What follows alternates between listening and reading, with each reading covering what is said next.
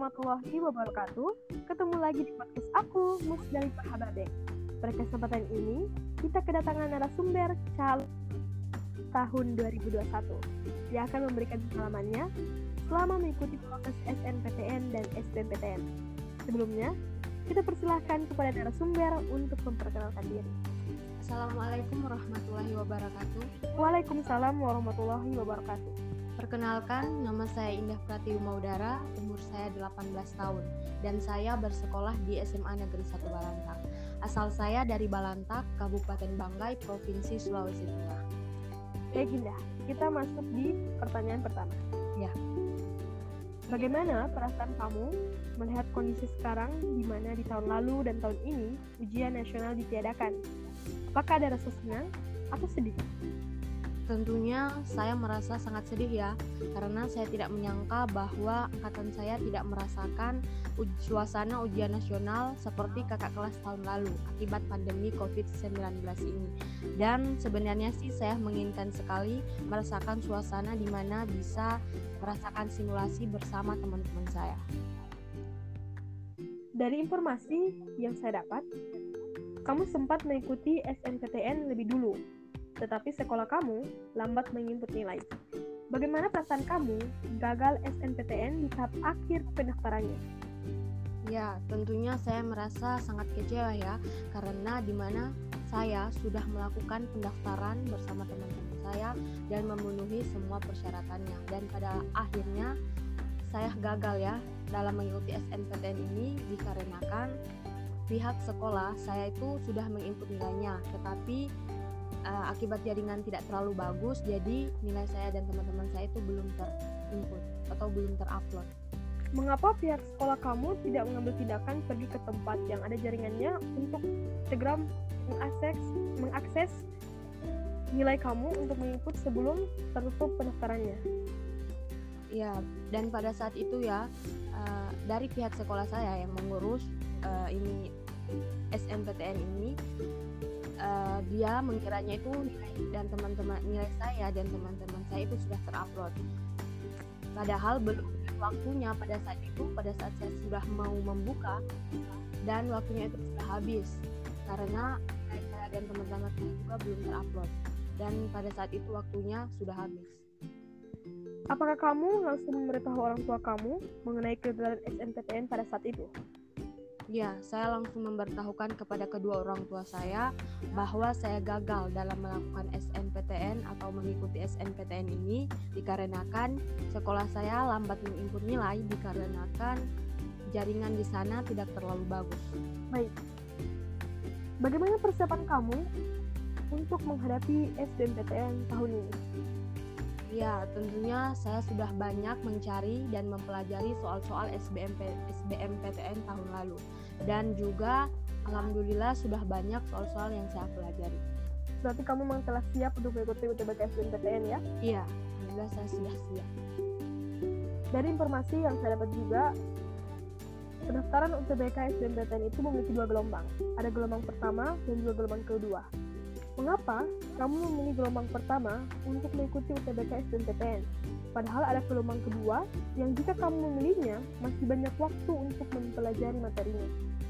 Ya, jika saya mengambil gelombang kedua ya, tentunya masih banyak peluang ya untuk saya mempelajari soal-soalnya lebih banyak lagi.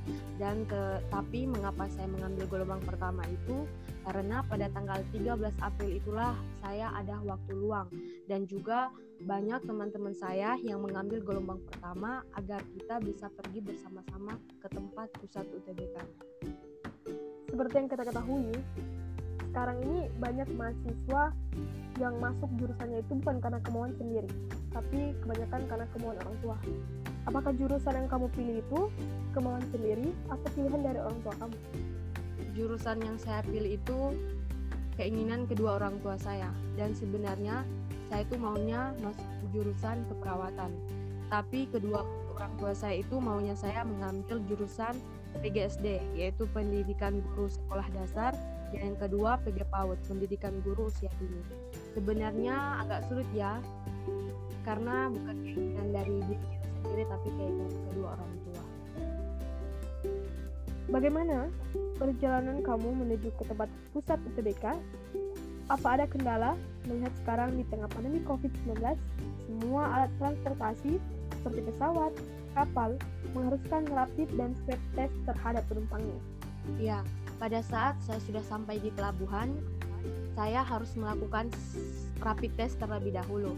Kemudian divalidasi. Setelah divalidasi baru saya bisa membeli tiket untuk masuk ke kapal tersebut. Apa ada kendala pada saat rapid testnya? Iya, ada kendala yaitu di mana saya harus menunggu agak lama sekitar satu jam karena banyak sekali orang yang melakukan rapid test. Apakah ini rapid test pertama kamu atau sudah pernah sebelumnya? Ini rapid test pertama saya dan saya baru merasakan pertama kalinya di rapid. Kalau boleh tahu, kamu pergi ke tempat khusus UTBK-nya itu bersama orang tua kamu atau bersama teman-teman kamu? Saya pergi ke pusat UTBK-nya itu bersama tante saya, tidak bersama dengan kedua orang tua saya, dan juga ada teman-teman saya. Kita pergi bersama-sama ke tempat pusat UTBK-nya. Bagaimana perasaan kamu mengikuti UTBK di tengah pandemi COVID yang mengharuskan kamu mematuhi protokol kesehatan dan juga bertepatan dengan bulan suci Ramadan? Ya, tentunya agak sulit ya karena pada saat ujian ini saya harus menggunakan masker dan juga di situ pada saat ujian saya juga sudah mempersiapkan shield, sarung tangan dan hand sanitizer. Tetapi pada saat sudah masuk di ruangan itu hanya menggunakan masker saja. Apakah proses pengawasan di dalam ruangan itu sangat ketat? Iya, proses pengawasan di ruangan saya itu sangat ketat. Pengawasnya ada dua orang di ruangan saya. Dan juga um, ujian saya yang saya lakukan ini alhamdulillah ya, alhamdulillah ya.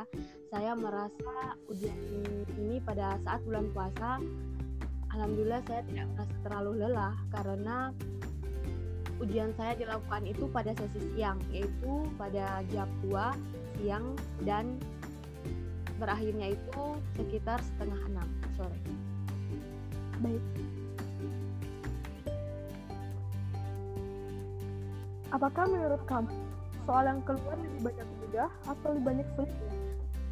Menurut saya soal yang keluar itu ada banyak sulitnya karena saya kan jurusannya IPA di sekolah. Kemudian jurusan yang saya ambil ini pada saat kuliah itu termasuk ke sosum yaitu ada banyak pelajaran-pelajaran IPS.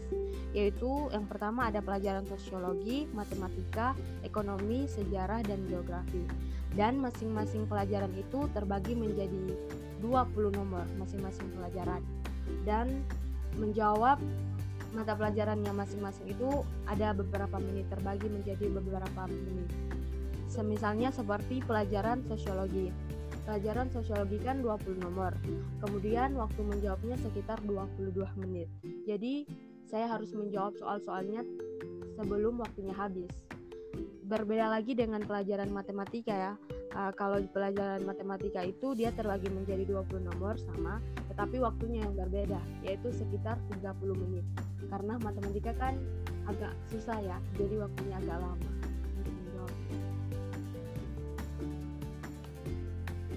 Apa yang kamu rasakan pada saat kamu masuk ke ruangan? Apakah ada rasa was-was harus menghadapi UTBK SBMPTN ini di tengah pandemi COVID, di tengah puasa?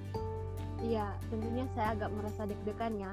Tetapi alhamdulillah pada saat sudah sudah masuk ke ruangan, alhamdulillah saya sudah merasa lega. Dan ya, saya mau cerita ada teman saya ya yang satu ruangan dengan kita.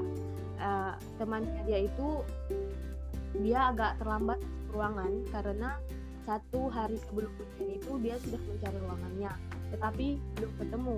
Jadi pada saat ujiannya sudah dimulai itu dia belum menemukan ruangannya. Nanti beberapa menit lagi baru dia menemukan.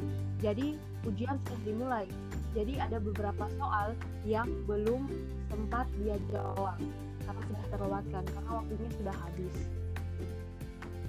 Sangat disayangkan ya, harus ketinggalan mengikuti UTBK SNMPTN akibat dari lambatnya mengetahui tempat pusat UTBK-nya.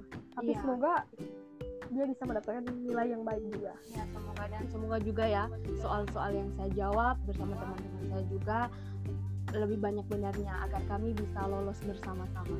Iya, amin. Terima kasih Indah atas waktu luangnya mau memberikan jawaban serta memberikan pengalaman selama mengikuti SNPTN dan SBMPTN tahun ini. Semoga nanti mendapatkan hasil yang terbaik. Ya, amin. Assalamualaikum warahmatullahi wabarakatuh. Waalaikumsalam warahmatullahi wabarakatuh.